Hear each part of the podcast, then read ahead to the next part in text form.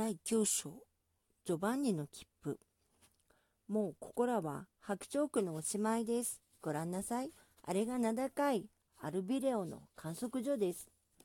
窓の外のまるで花火でいっぱいのような天の川の真ん中に黒い大きな建物が4棟ばかり立ってその一つの平屋根の上に目も覚めるようなサファイアとトパーズの大きな2つの透き通った玉が輪になって静かにくるくると回っていました。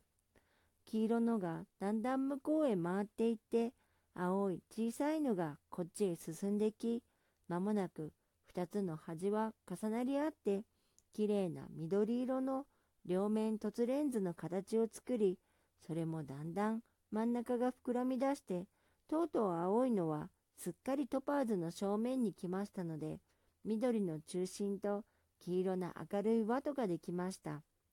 それがまただんだん横へそれて前のレンズの形を逆に繰り返しとうとうすっと離れてサファイアは向こうへ巡り黄色のはこっちへ進みまたちょうどさっきのような風になりました。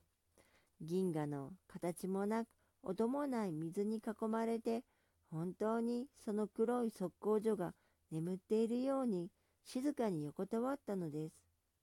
あれは水の速さを測る機械です。水も、とりとりが言いかけたとき、切符を拝見いたします。三人の席の横に赤い帽子をかぶった背の高い車掌がいつかまっすぐに立っていて言いました。とりとりは黙って隠しから小さな紙切れを出しました。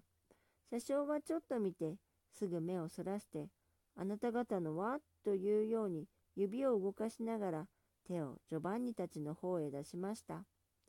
さあ、ジョバンニは困ってもじもじしていましたら、カンパネルラはわけもないという風で小さなネズミ色の切符を出しました。ジョバンニはすっかり慌ててしまって、もしか上着のポケットにでも入っていたかと思いながら手を入れてみましたら、何か大きな畳んだ紙切れに当たりました。こんなもの入っていたろうかと思って急いで出してみましたら、それは4つに折ったはがきぐらいの大きさの緑色の紙でした。車掌が手を出しているもんですから、何でも構わない、やっちまえと思って渡しましたら、車掌はまっすぐに立ち直って、丁寧にそれを開いて見ていました。そして読みながら上着のボタンやなんかしきりに直したりしていましたし、東大監視も下からそれを熱心に覗いていましたから、ジョバンニは確かにあれは証明書か何かだったと考えて少し胸が熱くなるような気がしました。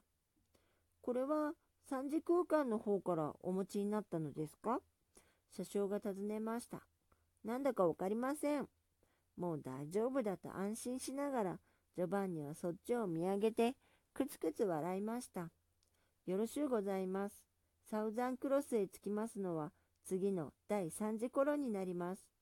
車掌は紙をジョバンニに渡して向こうへ行きました。カンパネルラはその紙切れが何だったか待ちかねだというように急いで覗き込みました。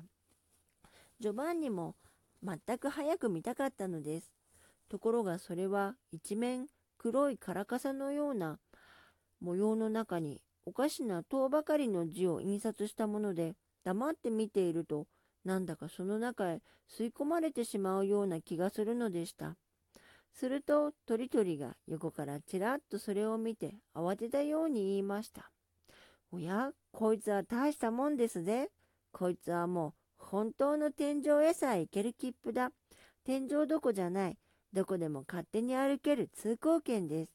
こいつをお持ちになりゃ、なるほど、こんな不完全な幻想第4次の銀河鉄道なんか、どこまででも行けるはずでさ。あなた方、大したもんですね。なんだかわかりません。ジョバンニが赤くなって答えながら、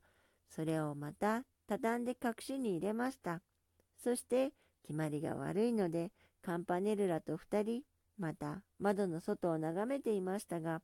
その鳥々の時々、大したもんだというようにちらちらこっちを見ているのがぼんやりわかりました。もうじき、わしの停車場だよ。カンパネルラが向こう岸の三つ並んだ小さな青白い三角標と地図とを見比べて言いました。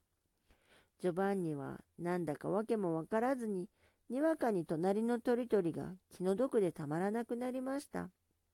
サギを捕まえてせいせいしたと喜んだり、白い切れでそれをくるくる包んだり、人の切符をびっくりしたように横目で見て慌てて褒め出したり、そんなことを一つ一つ考えていると、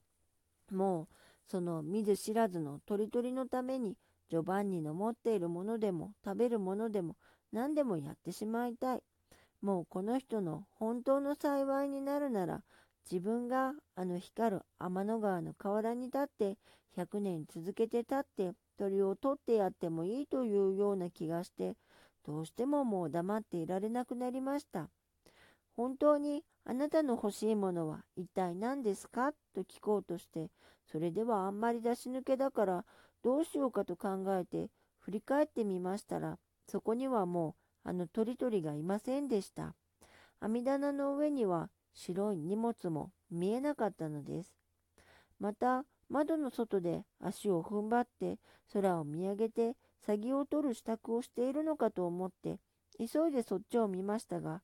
外は一面の美しい砂ごと白いススキの波ばかりあの鳥々の広い背中も尖った帽子も見えませんでしたあの人どこへ行ったろう？カンパネルラもぼんやりそう言っていました。どこへ行ったろう？一体どこでまた会うのだろう？僕はどうしてもう少しあの人に物を言わなかったろう？ああ、僕もそう思っているよ。僕はあの人が邪魔なような気がしたんだ。だから僕は大変つらい。ジョバンニはこんなへんてこな気持ちは本当に初めてだし、こんなこと今まで言ったこともないと思いました。